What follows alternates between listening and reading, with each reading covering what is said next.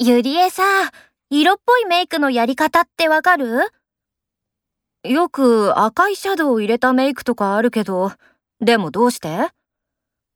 幼馴染の子が自分の彼氏の友達紹介してくれるって言うから、週末会うんだ。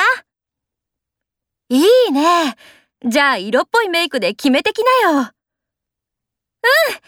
あたしさ、背も低いし、子供っぽく見えるのが弱みなんだよね。うーん。じゃあ、まずチークはね。